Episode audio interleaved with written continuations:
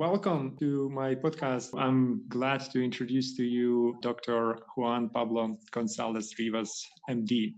He's dedicated to the research of cardiometabolic risk factors. He is a PI in the International Clinical Research Center of Brno in Czech Republic and the Foundation of Clinical Public Health and Epidemiological Research of Venezuela.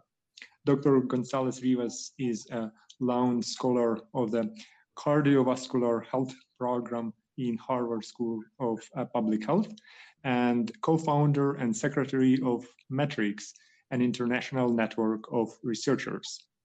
Before we start, I just want to briefly mention that this podcast is separate from our full-time jobs. Uh, it's just an effort of us to bring you zero-cost information about science and technology. All right, hello, Juan. How have you been doing lately? Hi, Bogdan. Thank you so much. Thank you so much for having me here. I'm very happy to be with you and share some interesting topics about uh, cardiometabolic health and other topics. I'm glad to be here. My pleasure. Just for our listeners, we have not agreed on agenda. We we have no idea what we are going to talk about. So that's the the goal. The goal is just to have a real conversation. So Juan is uh, my good friend and actually my family. So we know each other for a number of years already. But uh, yeah, in person we don't meet that often. But it's a good opportunity for us to catch up and to discuss some interesting topics. Yeah, definitely. So uh, Juan, you, as I mentioned to you, I started this podcast, and in fact, it's my first English-speaking episode. And uh, for you to understand um, what is my goal with this podcast is that I'm researching different topics and then I try to connect them. Uh, in fact, if you look at the list of topics that I want to cover, uh, they look uh, super random and they are from different areas. But uh, at the end of um, the season, I want to show that actually everything in uh, the world is somehow interconnected. So the actual aim is to demonstrate the connection, uh, the subtle network of causal relationship in this universe. And uh, so our conversation is extras to episode number three, dedicated to healthy eating. For us to have, um, let's say, coherent continuation of previous discussion. In that conversation, we covered uh, some topics such as uh, how to have a healthy and balanced diet. We also spoke about industrial food and how much sugar there is in sodas, soft drinks, juices, and so on. We briefly touched a ketogenic diet. We also uh, spoke a little bit about how difficult it is to stay on a diet and at the end, a topic that I'm particularly interested in and that I want to discuss further in the future is the gut microbiome. So, how the gut bacteria influence our health and our mind. Uh, in the previous episodes, we were also speaking about genetically modified organisms, which is a completely different topic, but yet it has a connection to our conversation because genetically modified bacteria enabled us to have a cheap access to uh, insulin. And it's another thing, maybe you can comment later today about uh, accessibility of insulin in the world. In fact, on Twitter, I'm following President Joe Biden, and from time to time, I see that he he, he, he speaks about how expensive insulin is in the US compared to other countries and his efforts to bring the cost of insulin down. That's uh, just for you to have a background uh, what we have discussed in the past. Uh, but again, we are non specialists. You are the first professional invited. That's why it's so valuable for us to hear an opinion of an actual uh, doctor, an actual MD. To kick off this conversation, since you are working with uh, you know risk factors and and um, I actually you know spent ten years working on risk assessment of nuclear power plants. So risk factors is something that speaks uh, to me. Uh, so could, could you maybe start by briefly you know describing your work, your research, and uh, just you know tell us the most obvious risk factors what is on the surface and and uh, yeah and just yeah feel free to to go whenever the conversation takes us.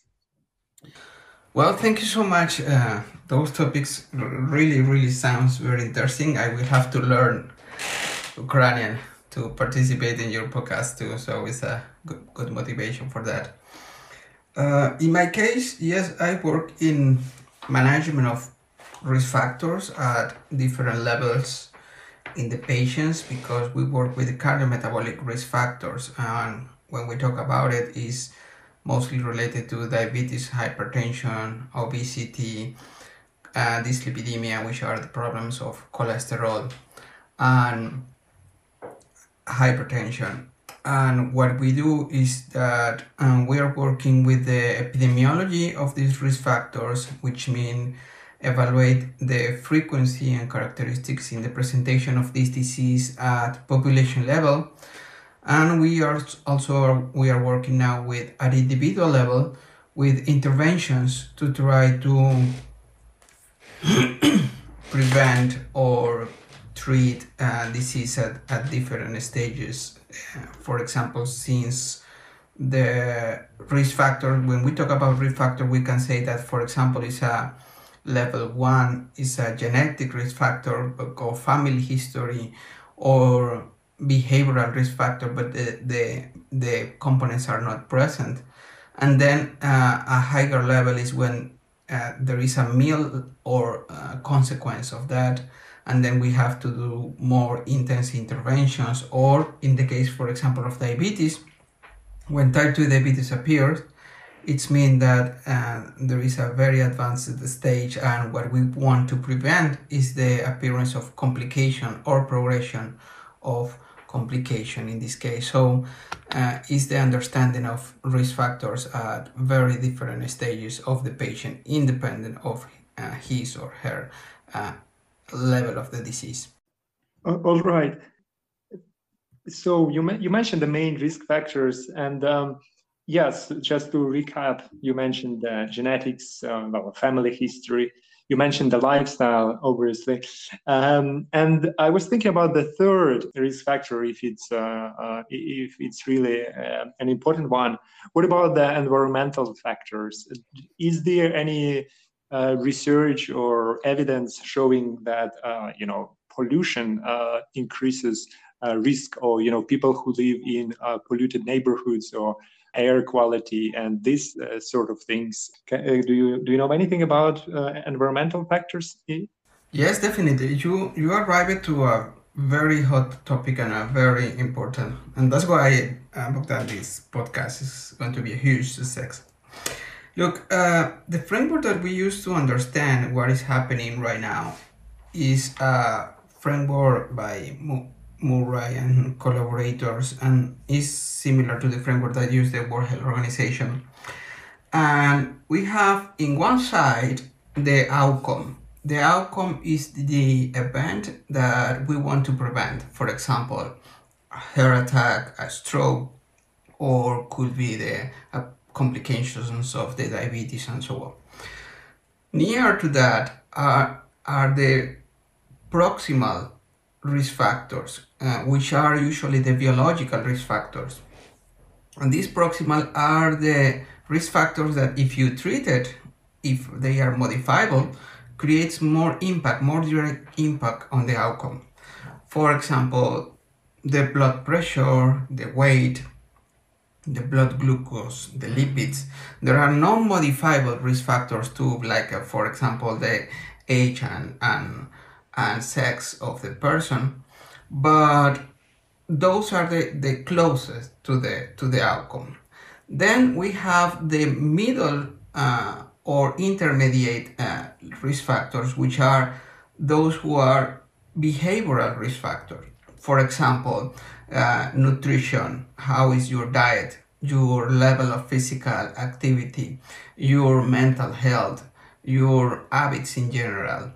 And now most of the programs are moving and this is area that we work hard to try to modify the lifestyle of the people which is in this intermediate level And in one way, you can say, okay, if we are going to treat hypertension, which is the number one killer in the world with 10.8 million of people dying annually because of that, we can say, okay, treat the biological risk factor, which is the blood pressure.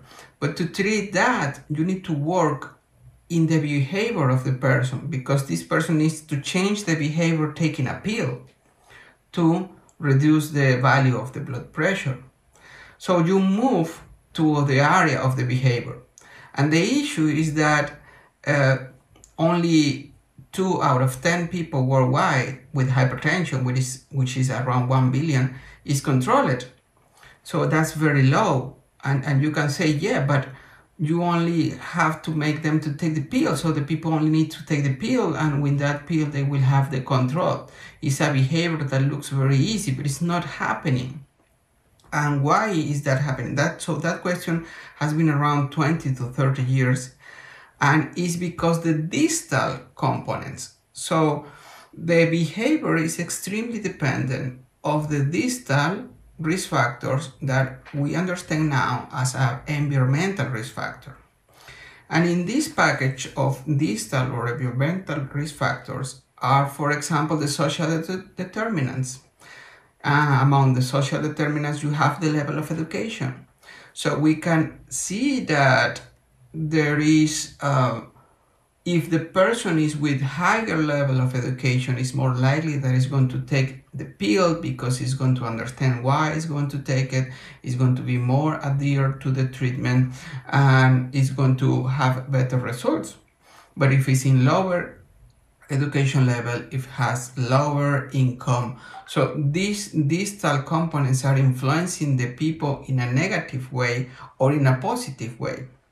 And in fact, we have in this area the level of urbanization, the level of contamination, all these elements that influence in one way the, the persons. For example, uh, right now was published one of the biggest grants that try to push to study these areas because it's uh, how the cities, the way as the city is, influence the behavior of the persons. So uh, this is something that now we are understanding better and is moving forward to this area of environmental or distal risk factors. Yeah, fascinating. In fact, it reminded me of something lately I've been following work of Dr. Chris Palmer from Harvard Medical School, and he's a psychiatrist. And um, what um, he published a few studies that blew my mind. In in the 90s, he published a study showing uh, that uh, diet uh, can change uh, and alleviate many of uh, severe depressions and uh, even schizophrenia. He had a patient who actually completely healed from schizophrenia by modifying his diet. In, in fact, he was severely obese and he had this this um, delusional um, thing uh, which prevented him from functioning in the society. He, he was obsessed by some secret families which were controlling uh, his mind and and and he couldn't do anything and but he uh, luckily decided to uh, drop uh, his weight and by uh, improving uh, his weight he actually get rid of most of the severe symptoms of schizophrenia. And in fact dr palmer was also studying other um, mental disorders which can be treated with diet. And uh, in fact um, an example that he gave is the keto diet, and he told the history of keto diet. And it, it, I had no idea that keto diet was developed in the 20s as a method to uh, fight uh, epilepsy because there were no anti-seizure medication yet, and doctors were exploring different options. Um, and Dr. Dr. Palmer said um, that, in fact, people with epilepsy are more likely to follow a keto diet compared to uh, people with obesity. Uh, in fact, I personally know a person, uh, an ex colleague of mine, who was struggling with with with uh, with extra weight and he tried to follow a keto diet but he didn't manage to. He would uh, you know have some cheat days and from time to time he would end up uh, eating a big cake or going to starbucks and buying these coffees with like 100 grams of sugar. Dr palmer explained that changing behavior of uh, obese people is a super hard task.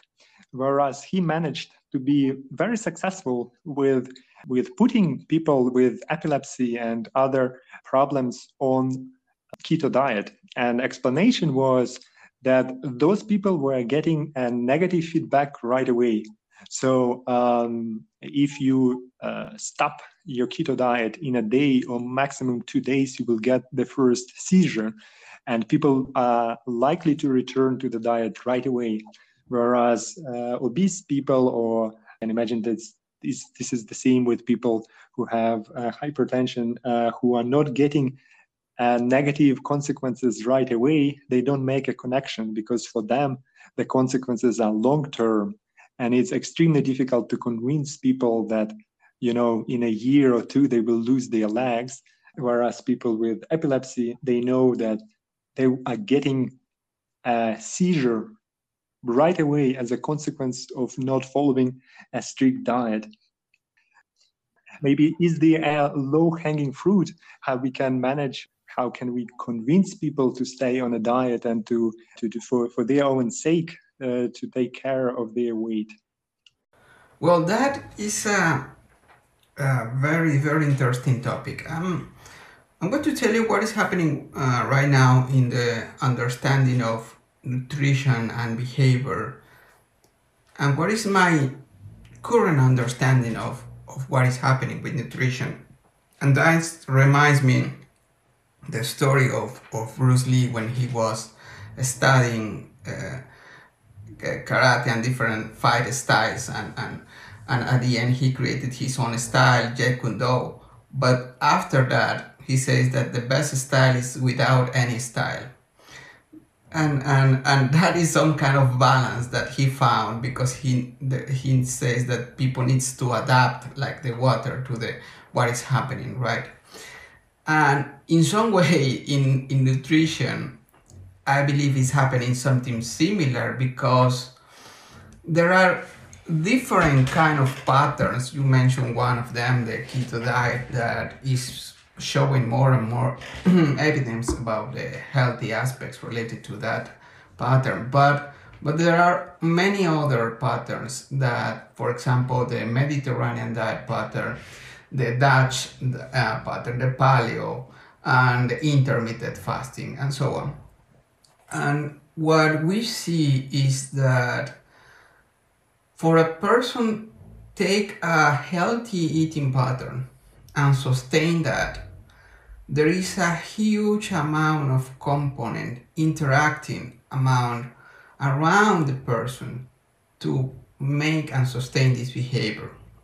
Starting from um, from the biological components of how the people how their body react to the food to the behavioral aspects about the new behavior or different behavior that the person needs to buy things, prepare different foods, take different choices when they go to the restaurant, to the supermarket.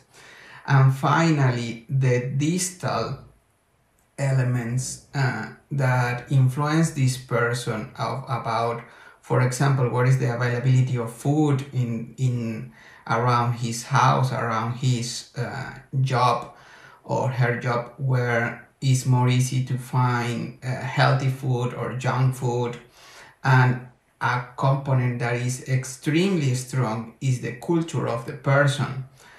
How it is there are cultures that are pro pro-obesogenic that promote obesity, right? And if this culture is not only in your society but also in your house or in your work, push you to have this behavior when in the work that we have here, for example, in our research program that we have here in Czechia now, we make lifestyle intervention programs and we promote a Mediterranean diet pattern for them. And what we can see is that around two out of 10 of these participants tend to be like immune or do not respond positively to the program. They do not do the changes. They have not weight reduction. There is no improvement in general because the changes are so difficult for them. So we try more dramatic uh, interventions, like uh, for example, liquid diet, where they go for a liquids for replacement for a couple of weeks or months and they drop their weight and, and, and this work for them very well. So at the end, the key element is to find a healthy eating pattern that the person in their environment can sustain in their time. Because which is the best eating pattern? Is that that's a very tricky question because the eating pattern with more evidence are the mediterranean diet and the DASH are with more evidence but when you study these patterns with many other patterns you can see a lot of overlapping among them so the issue is how can we make that the person found a sustain a healthy eating pattern in balance with their environment and in response to their biology. And help them to reach this point is the most important right now. And the environment, the policies, and everything should, should follow and push in this direction. All right. Yeah. I hear you.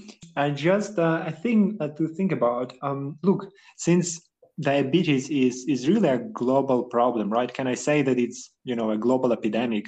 This is the queen of the of the devil of the disease now. yes. So I think that I will make a parallel to global, uh, you know, global uh, climate uh, crisis. Yeah. Um, it's a global problem, and global problems uh, require global solutions. We should be responsible for our own uh, carbon footprint. We should try to drive less and, and walk more and, and, and, and use you know buy sustainable products but at the end of the day only global solutions can solve global crisis. Um, i would can i can we say or can we suggest a similar thing with respect to diabetes? I i mean it's extremely important to tailor a solution for an individual problem. And and uh, it's essential that people who are already in that situation be treated well and receive high quality uh, medical health. But uh, on the side of prevention, is there something that the state can do? So, for example, uh, do you think of a potency of a state intervention?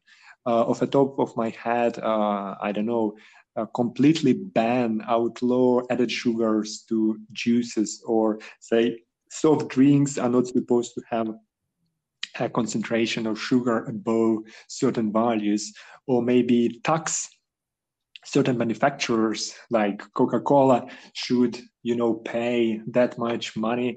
I don't want to single out Coca-Cola, but you know, it's a major polluter. It's also a major producer of soft drinks. Just an example. Uh, I'm not I'm not sp- sponsored by PepsiCo.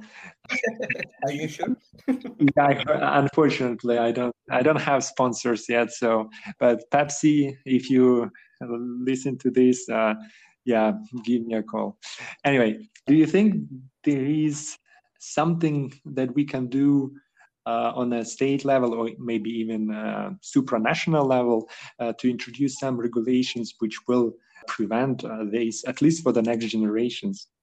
Yes, definitely. The it is a global problem. I, I would like to mention uh, two elements about it. Uh, the first one is that you know in in July I was in in Boston uh, presenting our work in the that we did in Venezuela in the Harvard School of Public Health because they are the, the sponsors of this work and there was the Ministry of the former Ministry of Health of Argentina, and he's a very interesting person because he's a mixture between a, a researcher, he's a great researcher, and he was ministry, so he's a researcher with this mind of policy maker too. So I was presenting the results of the benefits of the intervention that we did and how the people reduced their weight and improved their risk factors and so on. And he asked me, okay, Juan, these programs are very good. I can see that working, but the issue is that these people, the evidence shows that these people that goes for different programs, they tend to increase their weight and and in, in years after the program, like uh, three, five, or ten years, depending on on the program and the site where you evaluated. So, how what is the value of this type of program? Is the people is going to increase again?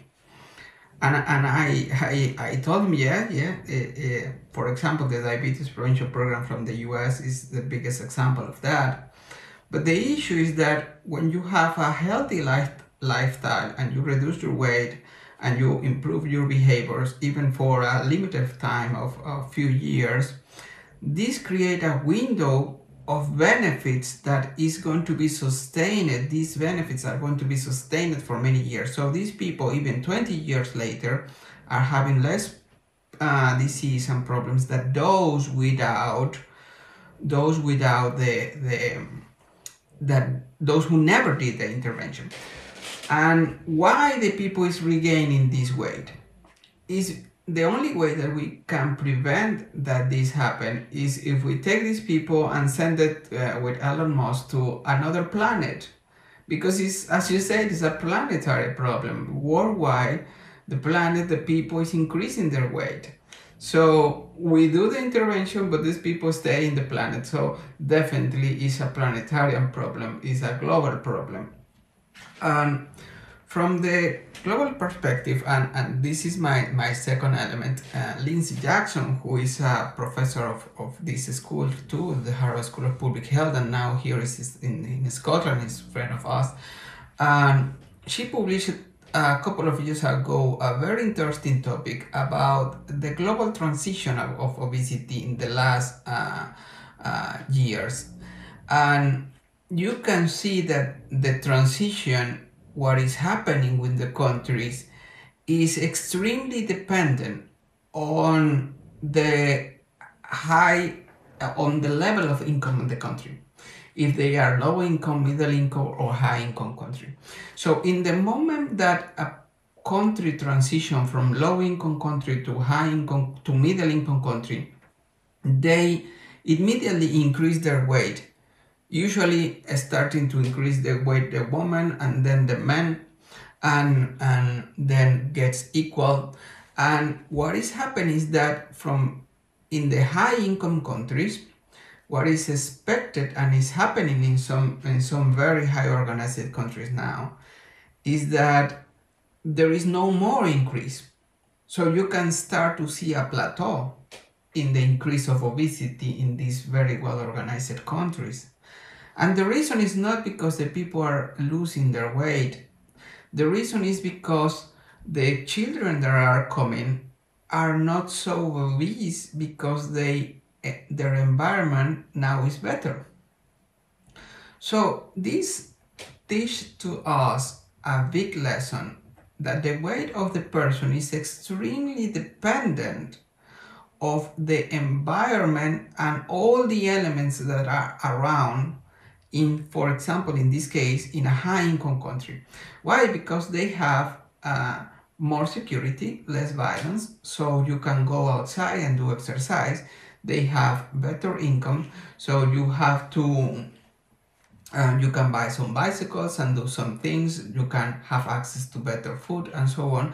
So there are a huge amount of elements that influence in your behavior that reduce this problem.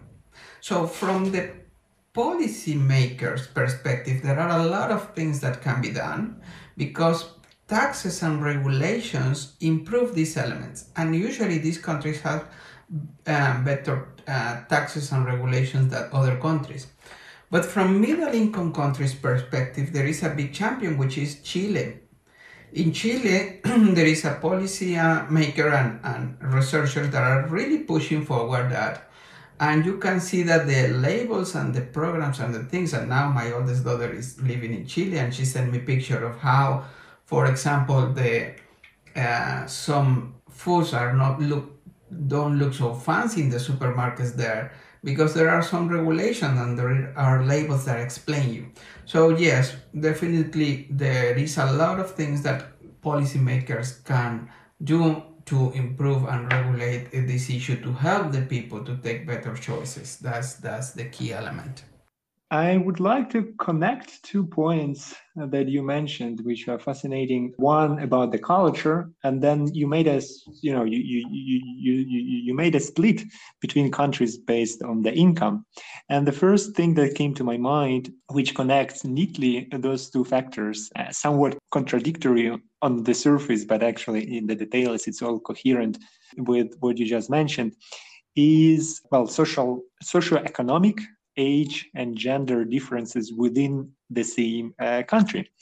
Uh, at some point, I read an article about child obesity uh, in Brussels, and and then a problem of uh, um, Moroccan immigrants uh, and and and particularly their children and newly wed women. So uh, it seems like people are living in high income country where most of the population don't have problems with obesity but if i'm not mistaken it's one of three kids of moroccan uh, origin are severely obese mm-hmm. and in fact I can uh, you know confirm it based on my observation living in brussels you could clearly see uh, problems uh, with uh, people of uh, Moroccan origin, uh, they stuff their kids with a lot of pastry, and and uh, it has a cultural background, uh, obviously. And the same comes to uh, young women after marriage. Their husbands uh, feel like they are obliged to provide them with as much pastry as they can possibly buy because it's a sign of wealth and and you know women shouldn't be thin but um, you see, it, it might be somewhat politically incorrect and, and even a touchy subject to single out an ethnic group or a single nationality. But uh, I don't mean it uh, this way. Uh, I just want to say that for me, it you know it consistent with my observation, and there are real studies about people and, and sometimes we are talking about the third generation of uh, people from moroccan origin who would stick to their diet and they have their beliefs that you know chubby kids are better than skinny kids. But uh, a, a high percentage of those kids are seriously ill. So how can we address uh, this uh, issue in multicultural societies for example? Yes the the name of that is uh, inappro- inappropriate acculturation uh, which is a very interesting process because acculturation is the is the process when two different cultures interact. It should be a natural transculturalization process where you adapt to this new culture and take elements of the culture to try to have a healthy lifestyle and a healthy adaptation. But when there is no appropriate adaptation and you take, let's say, in a wrong way, the elements of the culture, or these elements influence in a negative way to you, is this kind of uh, acculturation or inappropriate acculturation process. And there is a lot of research about it, especially coming from the US, because they have a very high migration rate and it's very common to see this type of studies with Asian uh, population because Asians in particular they tend to develop cardiometabolic complications, obesity related complications with a very small amount of increase of adiposity. So when this Asian population or Asian person goes to the US, immediately they are surrounded by very cheap and high caloric amount of food and that makes them increase their weight immediately. And this create negative uh, results on them. And what we can see is that the level of appropriate acculturation is going to depend on the education and the social determinants again of the person. Because person who migrates with better education level, persons who migrate or interact and they have a better income are not so exposed in the same way to these kind of new ways and they are not so exposed to the same stressors and they can have a better they can have a better adaptation and make it more successful. And you can see that not only from the, the influence of this element not only from a person who migrate but you can see it in the same country even if they are very homogeneous.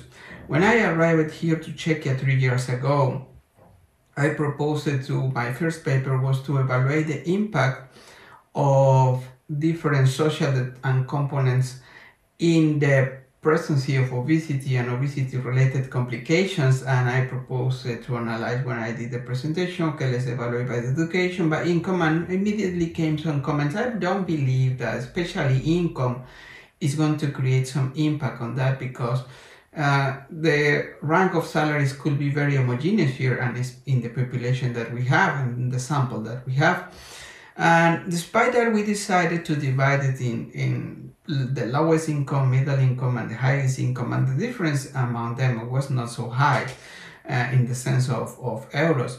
But then, when you see the results, the the people with lower income, maybe 1,000 euros uh, lower than the other, than the highest or, or less, you can see that the possibilities to have a complication increase by four or five times.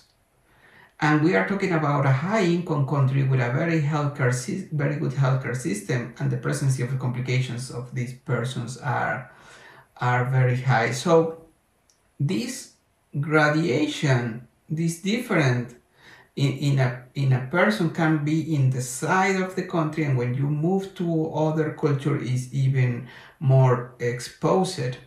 And making a comment about that yes uh, uh, the, the cultural element that you mentioned about the wife and so on uh, I, I, in the in the program that i did in boston they, there were a lot of people from different backgrounds and country and this was a mentioned too in in in the people from Kenya and Uganda and Tanzania. Because if you get married there and your wife do not increase weight that's very bad. This means that you are not providing enough food. So the appropriate culturally appropriate for them is if the wife increase their weight. So uh, which uh, in our case for our wife is could not be the same. If they could be very angry if that happens. But but but yes it's, it's the influence. It's very interesting about the environment and, and the culture. Fascinating. Yeah i think there is um, um in, in fact to be honest uh, since already what one year i'm interested in in, in mental health and and uh, all those sort of soft factors which impact our lives. And um, uh, again coming back to, to to chris palmer I, I was listening to a podcast another day. And so he mentioned that he returned from this big conference. It's like the largest international conference dedicated to obesity. And, and he said that basically, at the end of the day, there is no scientific consensus what's the root cause of of this global pandemic of obesity like like meaning the really really deep root cause. Uh, sort of we know the mechanism we know you know high calorie foods we we understand what's happening in the body but what's actually like the root cause? And and so again if you are a hammer everything that uh, everything for you is a nail okay he's a psychiatrist and so he says that you know it might be that the root cause of obesity is actually you know psychological thing that it's something deeply inside of you that uh, makes you crave uh, for food and and uh, the modern world somehow is causing this uh, massive pandemic that people crave uh, for food. I've, do you have anything to, to say about the deep psychiatrical and psychological reasons for people to be you know addicted uh, to, to, to, to sugar to be basically craving for high calorie foods and not being able to to fight uh, this um, dependency. Yeah, that that's very interesting because uh, you know uh, a couple of days ago I was scrolling on Instagram uh, and, and and suddenly appeared a lady that apparently she's a psychologist and works with obesity or something. But you know in these first three seconds uh, she captured me with a strong sentence. Uh, she was observing the camera directly and uh, you are obese not because you are eating too much or you are not doing exercise. You are obese because you are not feeling well you are depressed you don't love you so much yourself and so on. And i was like what? You know this kind of uh, message that are quite strong and uh, and observing the camera it looks like the person is talking to you directly. But but obviously uh, there is a natural bias about uh, as you say with the hammer about what we do and and and what and, and she's a psychologist. She was uh, promoting her own practice and of course uh, she sees the things in this way. Um, but the reality is that yes there is a very strong association uh, between mental health emotional health and our behaviors and our cardiometabolic health in general because a person with uh, anxiety, a person with depression is not going to take the best options to take care about their health. You know, they are not going to eat properly, they are not going to do enough physical activity, they are not going to take care in general about their health. So it's part of, of the disease. However, uh, the association between these components is very dependent on many other factors, including the cultural approach to that. In Venezuela, we published a paper uh, maybe three years ago evaluating, uh, we, we, we have a very big data about 4,000 people in Venezuela uh, from all the country. It was a very nice experience because I had to walk all the country to collect this data. And we evaluated the association between depression, sorry, depression and, and depressive symptoms and diabetes. In many countries, there is this association if the person has diabetes, so they tend to, to have uh, depressive symptoms. So we didn't find any association. I was uh, quite worried at the beginning.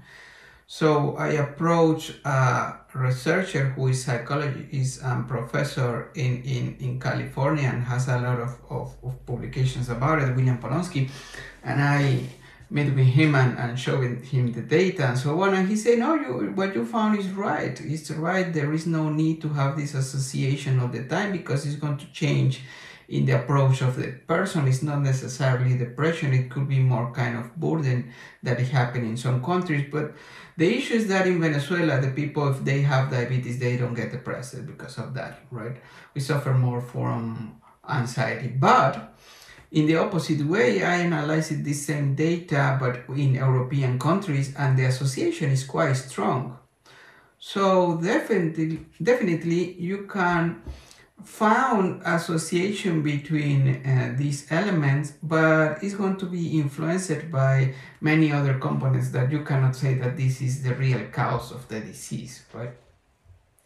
And finally, to, to make a comment about uh, what you mentioned about the that he was saying about what is the causes of that, and and we know what are the reasons of obesity or why we we that's very clear right now and definitely it's not uh, only the emotional component.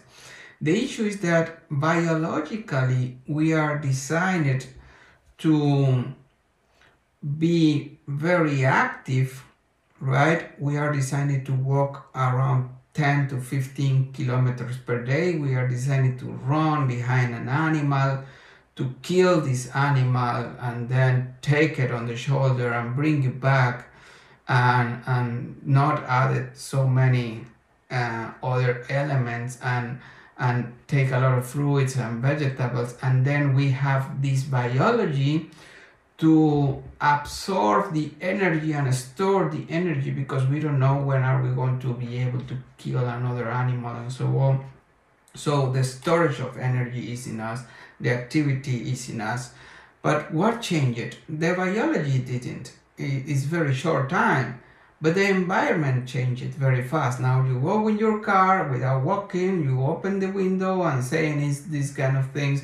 Please give me 2000 calories now and, and I will eat it sitting here. I will I will not spend energy going down to your business and I will eat it in, in the inside the car. So definitely the environment changed and that created a change in the behaviors, but the biology is not adapted yet to that.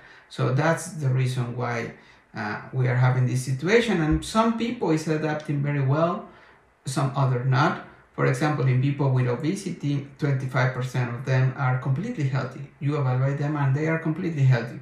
But the problem is that the other 75% not they are uh, having some problems. So, so that that's the issue that is behind this situation.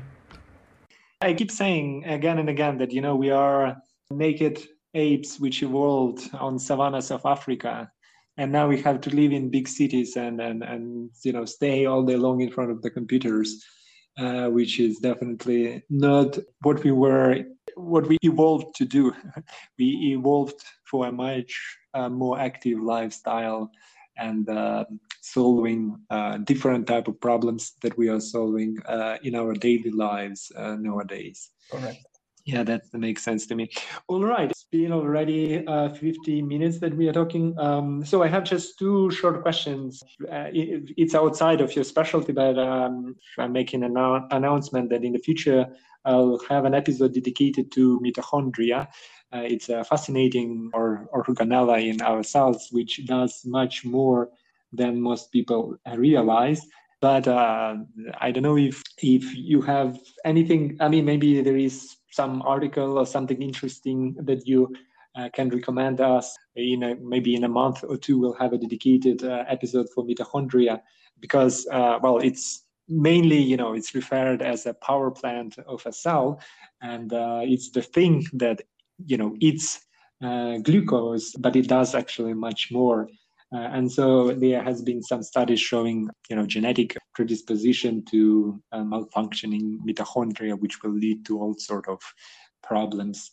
If you have some interesting story linked to mitochondria, please share with us. Yes, the mitochondria is a very exciting topic. It's, it's beyond my area of of expertise. Uh, my knowledge about mitochondria goes uh, 20 years back when I was studying medicine, but always when I think about mitochondria is, is so is, is so wonderful part of, of, of the cell because is is I always thinking that like uh, the Willy Wonka factory, you know, there are so many magical and wonderful things that are happening inside that is definitely a very interesting topic. If I found something interesting, I will send to you. But I'm very happy that you are touching that topic because it's, it's, it's so amazing.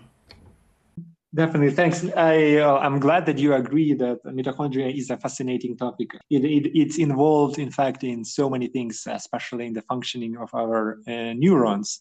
We have many neurons and many mitochondria in each neuron. A study uh, that I was fascinated by is that uh, we have at least one mitochondria in each synapse, and it's responsible for release of dopamine and serotonin. And the fact is that they removed uh, mitochondria uh, and tried to flush uh, synapse with ATP, and it didn't work. So this study demonstrates that mitochondria does much more than simply uh, generates uh, ATP from glucose.